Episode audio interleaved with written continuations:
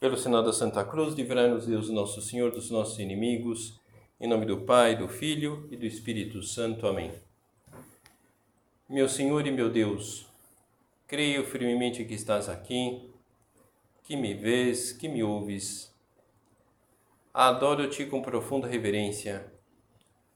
Peço-te perdão dos meus pecados e graça para fazer com fruto esse tempo de oração minha Mãe Imaculada, São José, meu Pai, Senhor, meu anjo da guarda, intercedei por mim.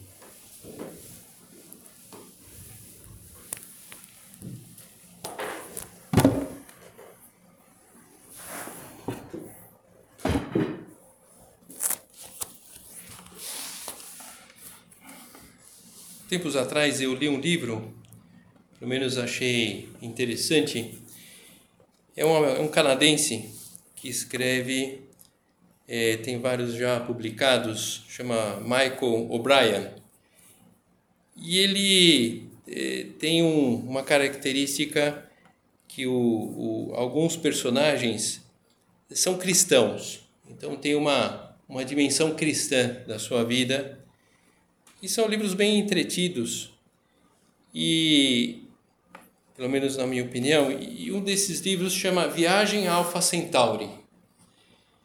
Então conta a história, é uma ficção de um grupo de, de cientistas voluntários, é, cientistas, técnicos, pessoas de outros afazeres, que eles se reúnem para fazerem uma viagem até o planeta Alpha Centauri para é, desbravar e conhecer esse planeta. Então eles embarcam numa nave, ela tem mais ou menos assim um quilômetro de comprimento, uns 500 metros de largura. Deve ter lá umas duas, três mil pessoas, mais ou menos entre cientista, é, tripulação, gente da manutenção. Então é uma viagem que vai durar 39 anos. São 19 anos para ir até o planeta, um ano para ficar lá e depois 19 anos de volta. Então vai contando o livro o, o dia a dia daquelas pessoas. E eh, quem projeta aquela nave faz de um modo que as pessoas possam ter distrações, que as pessoas possam de alguma forma passar bem aqueles 19 anos dentro da nave. Então lá tem uns setores onde você tem parques, você tem a uma, uma reprodução da natureza de maneira muito, muito real. Mesmo assim, com o passar do tempo, por mais, por mais entretenimento, além de trabalho que as pessoas teriam que fazer, eh, por mais que fosse oferecido algo interessante, o pessoal começa a ficar um pouco entediado e a questionar sobre algumas coisas. E uma, o personagem principal, ele, ele e uns amigos começam a perceber como eles estão sendo manipulados. As informações que chegam para eles são manipuladas. Eles percebem, de alguma forma, que aquela liberdade que se prometeu dentro da nave, na verdade, é mentira.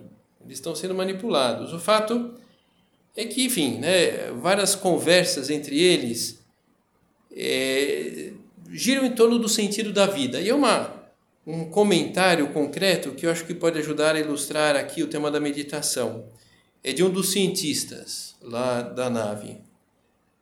A morte governa sobre nós. Nosso mundo tornou-se o reinado e a soberania da morte. E isso foi feito em nome da vida, do progresso e da humanidade. Eu pensei que poderia escapar da nuvem negra de memórias ao vir para esta viagem. Mas agora vejo que nós levamos o nosso mundo para onde quer que formos. Sei também que precisamos resistir. É possível? Eu creio que sim. Não, espero que sim. Cada alma é um mundo, um universo de verdade. Assim, nossa nave carrega tudo o que de há pior em nossa raça e, eu espero, tudo o que há de melhor. Um escravo, se viver para a virtude e mantiver o bem vivo dentro dele, é um homem livre.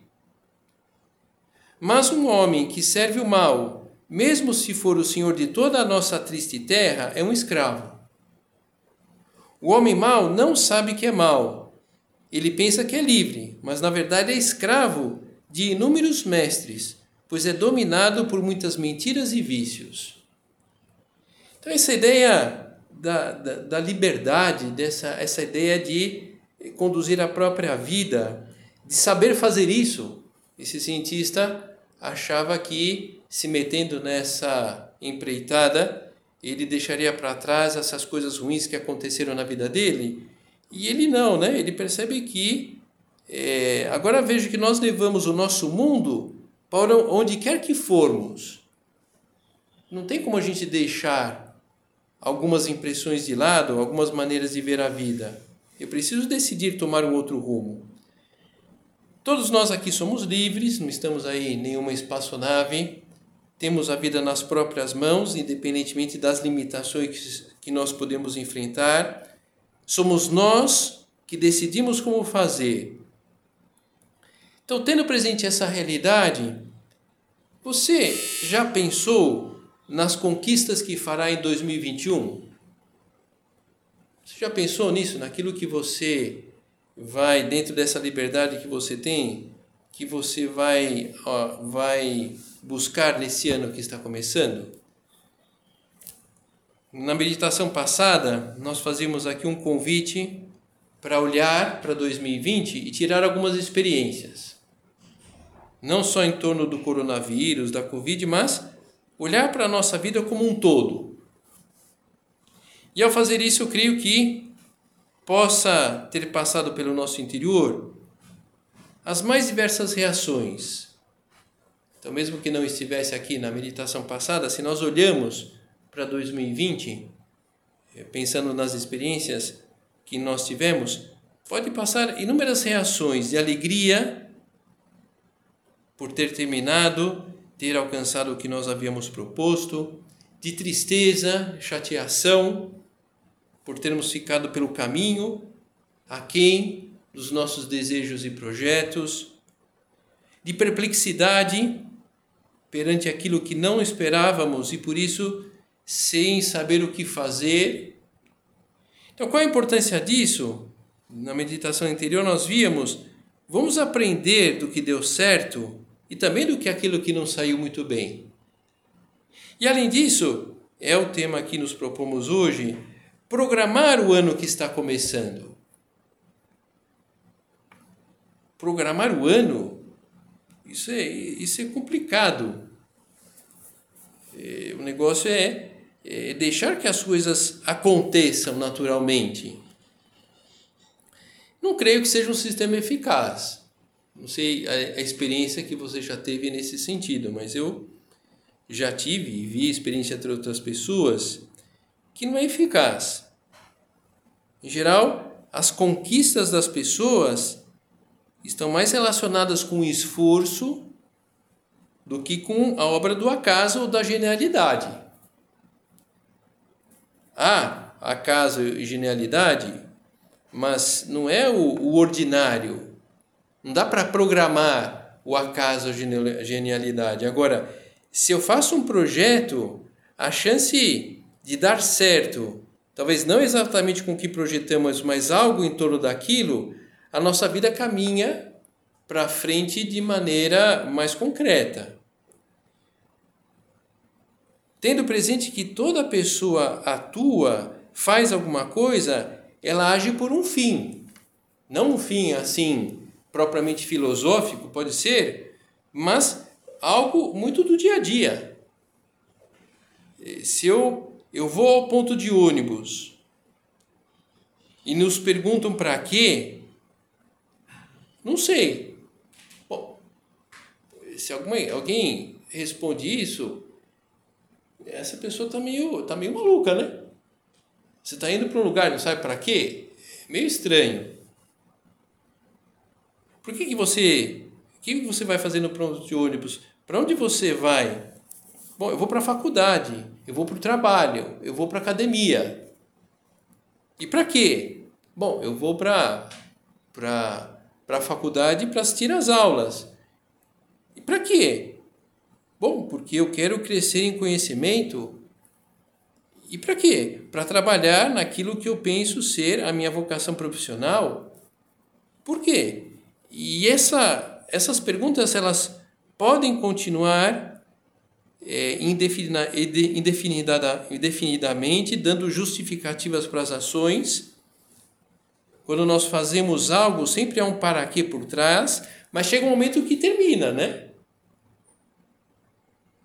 Mas para quê? E eu não tenho mais o que responder. Mas tenho, no fundo, no fundo, eu quero ser feliz, né? Por isso que eu faço algumas coisas e deixo de fazer outras. Eu quero feliz. Então, quando o para quê as respostas terminam, em geral a resposta vai ser essa: olha, eu quero ser feliz. Eu quero chegar àquilo que é o desejo mais profundo de qualquer ser humano. O grande projeto de uma pessoa é a felicidade, é encontrar o caminho para isso. Por outro lado, assim como é verdade que todos querem ser felizes, também é um fato que não todos conseguem. Ao fazer um, balanço e, constatar que houve um déficit de alegria na minha vida em 2020, vamos fazer uma programação para termos um ano diferente, para termos uma vida melhor, para termos algo, aquilo que nós não alcançamos, aquilo que ficou para trás de 2020, vamos avançar então um pouco em 2021. Talvez eu não vá encontrar eu não vou chegar àquilo que eu gostaria, mas eu avanço um pouco. De novo, todos aqui eh, somos livres, temos a vida nas próprias mãos, independentemente do que possa nos atrapalhar, somos nós que decidimos como fazer. Bom, mais ou menos, padre. Eu, enfim, ainda sou menor de idade, depende dos meus pais. Bom, tudo bem, mas imagino que ninguém aqui, mesmo que seja menor de idade, Ninguém, mesmo vendo com seus pais, ninguém vive numa jaula, né? Nenhum pai, nenhuma mãe, imagino, né, que vai prender o, o filho com uma, né, uma, uma tornozeleira eletrônica, né? Então, eh, nós temos uma grande já capacidade de decidir, independentemente se somos maiores ou menores de idade, se, se moramos sozinhos ou não. Já temos essa capacidade de decidir. E agora, é, hoje, pode ser o grande momento de mudar. No livro do, do Charles Dickens, chamado Grandes Esperanças, há um momento em que um dos personagens comenta o seguinte: subtraia um determinado dia de sua vida e veja que, sem ele, sua vida teria tomado um rumo diferente. Faça uma pausa por um instante, leitor, e pense na comprida corrente de ferro ou de ouro, de espinhos ou flores, que jamais se lhe estaria ligada se um certo dia memorável não tivesse formado o primeiro elo dessa corrente. Ou seja, hoje, é, agora pode ser o momento de nós mudarmos de rumo na nossa vida. Vamos pensar uma vez mais na, na felicidade. É um tema que vira e mexe e sai aqui nessas meditações. E eu creio que, enfim, é um tema importante. importante. O que traz para nós, para você, para mim, uma alegria verdadeira? Será que é o prazer? Será que são todos os gostos satisfeitos?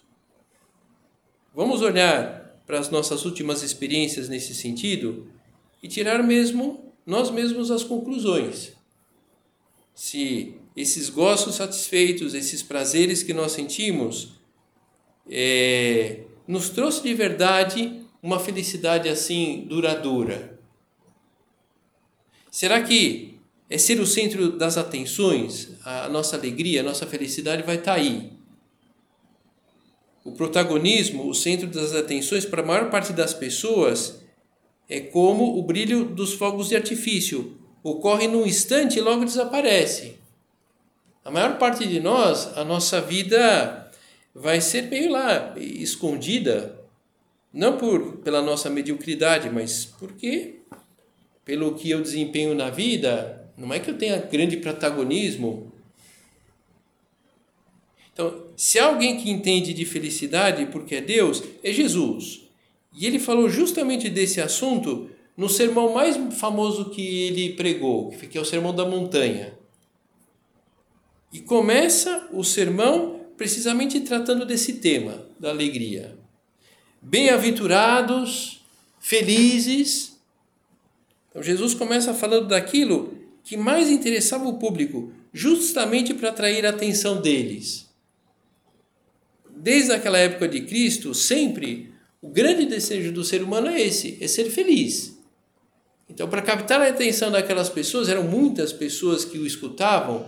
Nosso Senhor começou falando da felicidade, o que traz a verdadeira alegria. Começa falando daquilo que interessava o público e falava desse tema porque, sendo Deus, sabia e sabe que todo aquele pessoal que estava lá buscava em Cristo o caminho da felicidade, buscava nele o caminho da felicidade. E Jesus, sendo Deus, sabendo do desejo daquelas pessoas, não podia dar-lhes outra coisa. Então, ele propõe algumas ideias que era uma forma das pessoas pensarem e, e, e empreenderem o caminho da felicidade, mas foram umas ideias que naquele momento acabaram chocando. Mais do que uma satisfação das pessoas, porque, puxa vida, finalmente alguém aqui mostrando o caminho da felicidade. Aquilo que Jesus falava chocou, porque parecia que era totalmente o oposto à felicidade que eles estavam procurando. O que ele ensinava naquele momento parecia levar a tudo menos a felicidade. Então ele ergueu os olhos para os seus discípulos e disse: Bem-aventurados vós que sois pobres, porque vosso é o reino de Deus. Bem-aventurados vós que agora tendes fome, porque sereis fartos. Bem-aventurados vós que agora chorais, porque vos alegrareis. Bem-aventurados sereis quando os homens vos odiarem, vos expulsarem, vos ultrajarem, e quando repelirem o vosso nome como infame por causa do Filho do Homem. Jesus ele está falando quem vai ser feliz? Quem for pobre, quem tiver fome, quem chora, quem é desprezado. Como assim? Então, com certeza, Jesus, com aquele papo, ele desconcertou. Nunca alguém tinha falado daquela maneira. O mais comum naquela época e hoje é pensar que a felicidade e a alegria virá quando não tivermos mais dificuldades, quando não houver mais coisas difíceis que superar, quando as coisas saírem como gostamos ou como planejamos. E não era bem esse o conteúdo da homilia de Jesus naquele momento. Mas ainda, promete uma felicidade para o momento presente, uma alegria para já. Então, o que, que ele queria mostrar lá, Jesus, naquele momento, e também mostrar para nós agora? Que todos podemos ser felizes, independentemente das circunstâncias externas que nós tenhamos. Então, a felicidade depende de nós do projeto que temos para a nossa vida, do direcionamento que queremos dar à nossa existência. Quem ainda identifica a vida cristã como uma vida de, de renúncias, de metas para super-heróis, de regras inflexíveis, é porque ainda não conhece o que é verdadeiramente a vida cristã, o que é viver perto de Deus. Na sua pregação, Cristo ele não obrigava ninguém a segui-lo, mas abria os olhos para aquilo que é um bem verdadeiro. Então Jesus ele naquele momento concreto e sempre ele não estava propondo uma vida fácil, mas uma vida feliz. Mas uma vida feliz. Tudo bem, até agora eu concordo com boa parte dessas ideias, mas olha, no meu caso é diferente, alguém pode pensar.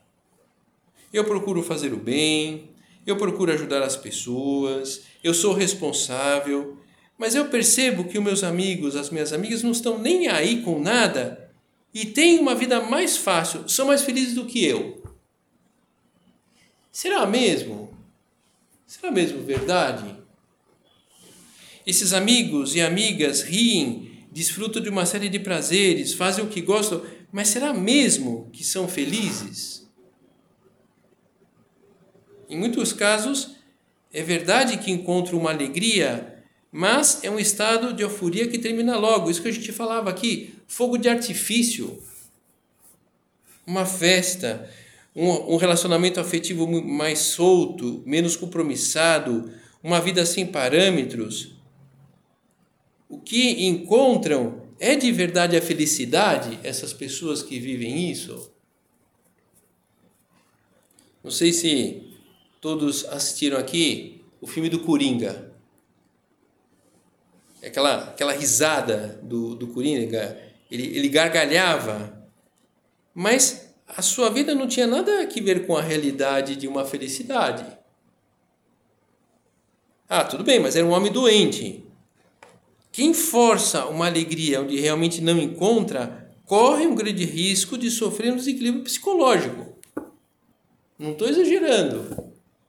Não, eu tenho, eu tenho que aparentar que eu estou feliz, né? Então eu, as minhas publicações, as minhas fotos, eu tenho que mostrar que eu estou feliz, mas no fundo eu não estou. Então esse mostrar que eu estou feliz e no fundo eu não estou, esse negócio, essa divisão.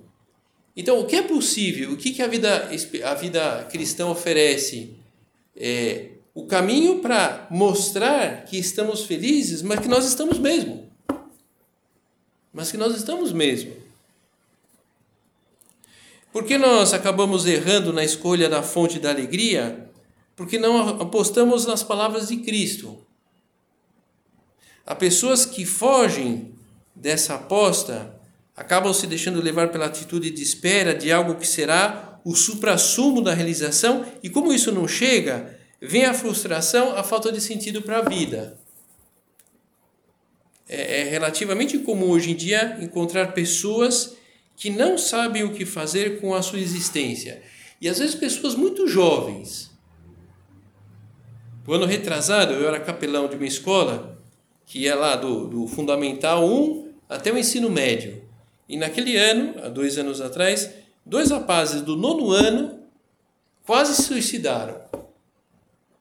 Nono ano, uma pessoa já no nono ano, sem sentido para a vida, de fato é uma vida dura. Sendo que é possível ter um sentido e, apontar para aquilo que traz a verdadeira felicidade. E o problema não é da vida, é das pessoas. Somos nós os responsáveis pelo direcionamento da própria existência. Somos nós que podemos encontrar essa felicidade numa situação um pouco complicada às vezes. E se não sabemos o que, o que nós precisamos apostar em algo, não é razoável esperar que a solução caia do céu. Por isso, esse tema da meditação de hoje, nós precisamos desbravar 2021. É, a namorada dos sonhos, ela só aparecerá para quem procurar. Os amigos verdadeiros nós só encontraremos se nós nos propusermos a cultivar amizades e não estarmos voltados somente para as nossas próprias coisas. O entusiasmo no estudo, bom, um pouco complicado. O que pode nos satisfazer é tentar chegar aonde os nossos estudos nos levarão e com isso perseverar no estudo. Então, eu preciso fazer alguns projetos para esse ano que está começando. Não 28 projetos, não 43, não 17, 3, 4 projetos que eu vejo que está ao alcance, mas eu preciso me propor algumas metas. Então, essa, essa ideia, elaborar um projeto de vida, as bem-aventuranças, essa, esse sermão da montanha que Jesus pregou, são um projeto de vida que Jesus Cristo oferece às pessoas. E, concretamente, está propondo o quê? O ideal de perfeição. De fato, a conclusão do, do Sermão da Montanha é precisamente esse. Sede, pois, perfeitos, como o vosso Pai do céu é perfeito. Mas eu não quero, eu não quero ser perfeito. Eu desejo somente ser feliz. Tudo bem, mas uma coisa, ela está intimamente relacionada com a outra. Os medíocres não se caracterizam propriamente pelo clima de felicidade. Eu não quero ser medíocre, eu simplesmente desejo uma vida sem muito estresse. Um projeto desses, uma vida sem muito estresse, sem muita dificuldade, sem muito rolo, não tem garantia de êxito, garantia sim de uma vida medíocre. Jesus, ele propõe nessa homilia, no seu Sermão da Montanha, um projeto de vida muito concreto, um ideal de perfeição que está ao nosso alcance. Não, não está à disposição de super-homens. Está ao alcance de, de qualquer um de nós. Uma ocasião eu, eu saí com um grupo de amigos para fazer um, um, passeio de bicicleta. Era um caminho de. era uma trilha, uma estrada difícil. E chegou um momento lá que nós tínhamos uma dúvida por onde seguir. E aí tinha lá um caboclo lá do lugar, capinando lá um, um pedaço de terreno. E nós fomos lá perguntar para ele: olha, a gente queria para tal lugar, né? Só que a gente tem dúvida se pega aquele lá para aquele lado para o outro. Aí o caboclo lá deu uma encarada né, no grupo, olhou para as bicicletas. Olha, pega a direita aqui. É difícil, mas vocês estão preparados. Então, nós, nós estamos preparados para ter uma vida feliz. Basta que nós empreendamos o caminho. Estamos preparados para sermos muito felizes. Para isso, temos que, de alguma forma, buscar a perfeição. E o início do ano é uma boa ocasião porque está tudo começando. Nós todos temos um ano pela frente para construir a nossa vida, melhorar algum ponto, consertar alguma coisa que não vai bem, aproveitar os erros do ano passado, mas para construir algo perfeito, precisamos de um projeto os grandes empreendimentos, vamos imaginar assim, um shopping center, vamos imaginar uma usina hidrelétrica, vamos imaginar um porto. Se demora quase o mesmo tempo para projetar e para construir. Fica a impressão que é, é mais rápido projetar do que construir. Em geral, sim. Mas esse exemplo que eu estou dando, que é verdadeiro, por que tanto, tanta demora assim? Bom, porque é uma obra complexa. Um shopping center, uma hidrelétrica, um porto. E o mau projeto compromete a qualidade de qualquer empreendimento. Quem precisar utilizar um porto mal projetado, ele vai ter dor de cabeça pelo menos durante 60 anos, que é mais ou menos o que um porto ele dura, se você não fizer nenhuma manutenção, nada, pelo menos 60 anos ele vai, ele vai durar. Só que esse porto, por ter sido mal projetado, você vai conviver com ele durante 60 anos. Você vai conviver com problemas durante 60 anos. Um, um prédio mal projetado, as pessoas terão que conviver com o problema ao longo de toda a vida, também mais ou menos dura lá uns 60 anos, um prédio, se você não faz nada, nada, ele vai mais ou menos durar 60 anos. E 60 anos é uma vida, né? Então você vai passar 60 anos convivendo com um problema. E não foi um problema de construção, mas um erro de projeto. Algo que não foi previsto. Foi construído por meio de um projeto, mas o projeto é mal feito. Então, com a nossa vida acontece algo parecido. Um erro de projeto, a falta de um projeto de vida, pode acabar afastando do caminho da felicidade. Esse é o ponto. Podemos consertar mais para frente.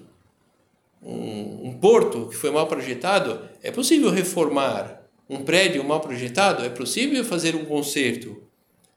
Mas tendo percorrido um bom trecho de vida já. Então, nós Podemos consertar a, a vida se ela toma um, um, um rumo equivocado, mas aquele tempo que a gente passou naquele caminho equivocado, nós poderíamos ter gastado de forma bem melhor se tivéssemos um projeto de vida mais razoável. E o, e, o, e o grande projeto da nossa existência precisa partir de projetos menores.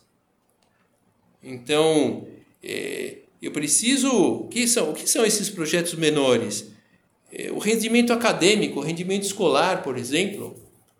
Ah, eu tenho é, né, o projeto de, de, de empreender um caminho pessoal, pessoalmente uma, uma, uma empresa. Eu quero abrir uma empresa.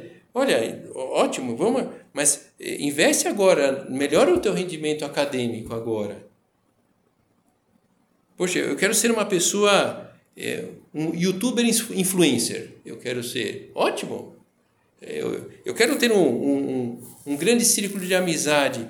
Olha, seja mais sociável então. Eu quero, é, eu preciso é, desenvolver aptidões é, de liderança, eu preciso desenvolver aptidões de comunicação para essa área profissional que eu quero atuar é importante. Então, vai fazer um curso de idioma. É, vai praticar, praticar um esporte. O esporte é visto hoje no mundo corporativo uma forma de ganhar disciplina. Hoje é mais ou menos comum o CEO de uma empresa ser triatleta, porque é uma forma dele, dele, dele vender-se como bom CEO, um cara concentrado, um cara focado, enfim, né? enfim quem quiser ser tia, triatleta, quadratleta, enfim, faz o que achar melhor. Mas é, é, é preciso um projeto. Eu, eu, eu, o meu projeto é construir uma, uma boa família. Que ótimo, é um grande projeto. Mas é, a, a aposta no projeto melhor agora. Deixa de ser hóspede em casa. Deixa de ser hóspede. Durante a pandemia, durante o isolamento social, pode ser que tenhamos tido a experiência da solidão, percebemos que não temos amigos. Poxa, um bom projeto para 2021 crescer na amizade com as pessoas, melhorar o rendimento acadêmico. Então, eh, projetos menores, eu não, não vou deixar os trabalhos para a última hora, eu vou levar a meta das notas. Eu não vou me contentar só em tirar o suficiente para passar, mas efetivamente saber a matéria. Deus para mim ainda é muito teórico, não me atrai muito, mas vejo que é importante estabelecer um relacionamento com Ele. Pode ser um projeto para 2021. Eu vou conhecer um pouco mais sobre Deus, sobre a religião. Eu, eu vou pedir ajuda e vou aprender a rezar, rezar bem. Eu vou apostar em, em algum meio que pode ajudar na minha formação cristã, que me ajuda a crescer nisso que eu já ouvi várias vezes aqui, crescer na amizade com Deus. Pode ser um projeto. E esses projetos que faremos para 2021, seja um projeto maior como esses projetos menores, eles darão certo? Não sabemos. Mas a chance de avançar nesses outros campos é maior se, tivéssemos, se tivermos um projeto de vida. Se nós não fizermos nada, aí sim é que nós não vamos sair do lugar.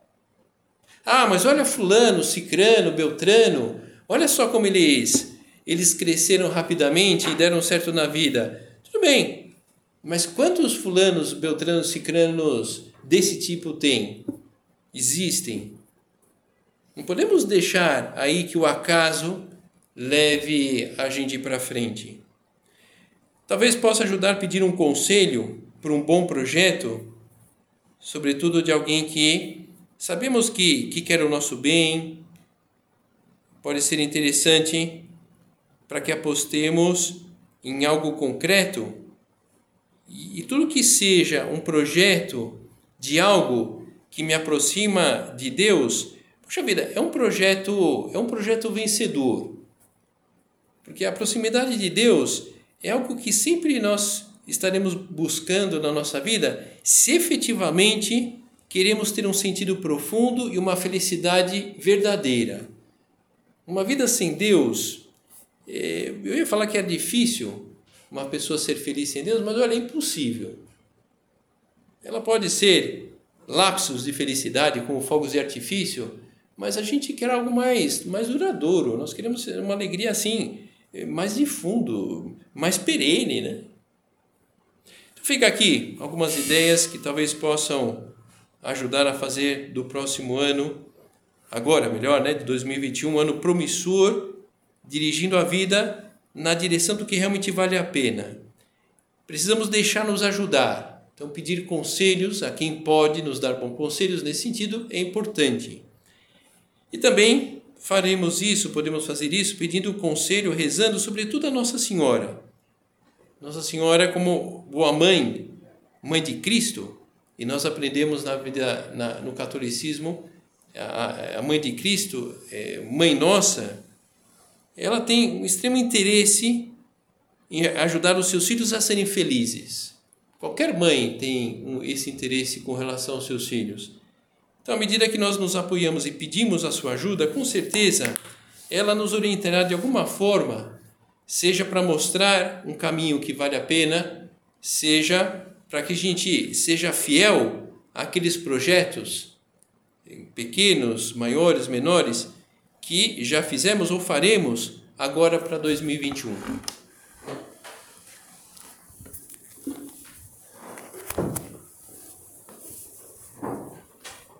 Dou-te graças, meu Deus, pelos bons propósitos, afetos e inspirações que me comunicaste nesta meditação. Peço-te ajuda para os pôr em prática. Minha Mãe Imaculada, São José, meu Pai e Senhor, meu anjo da guarda, intercedei por mim.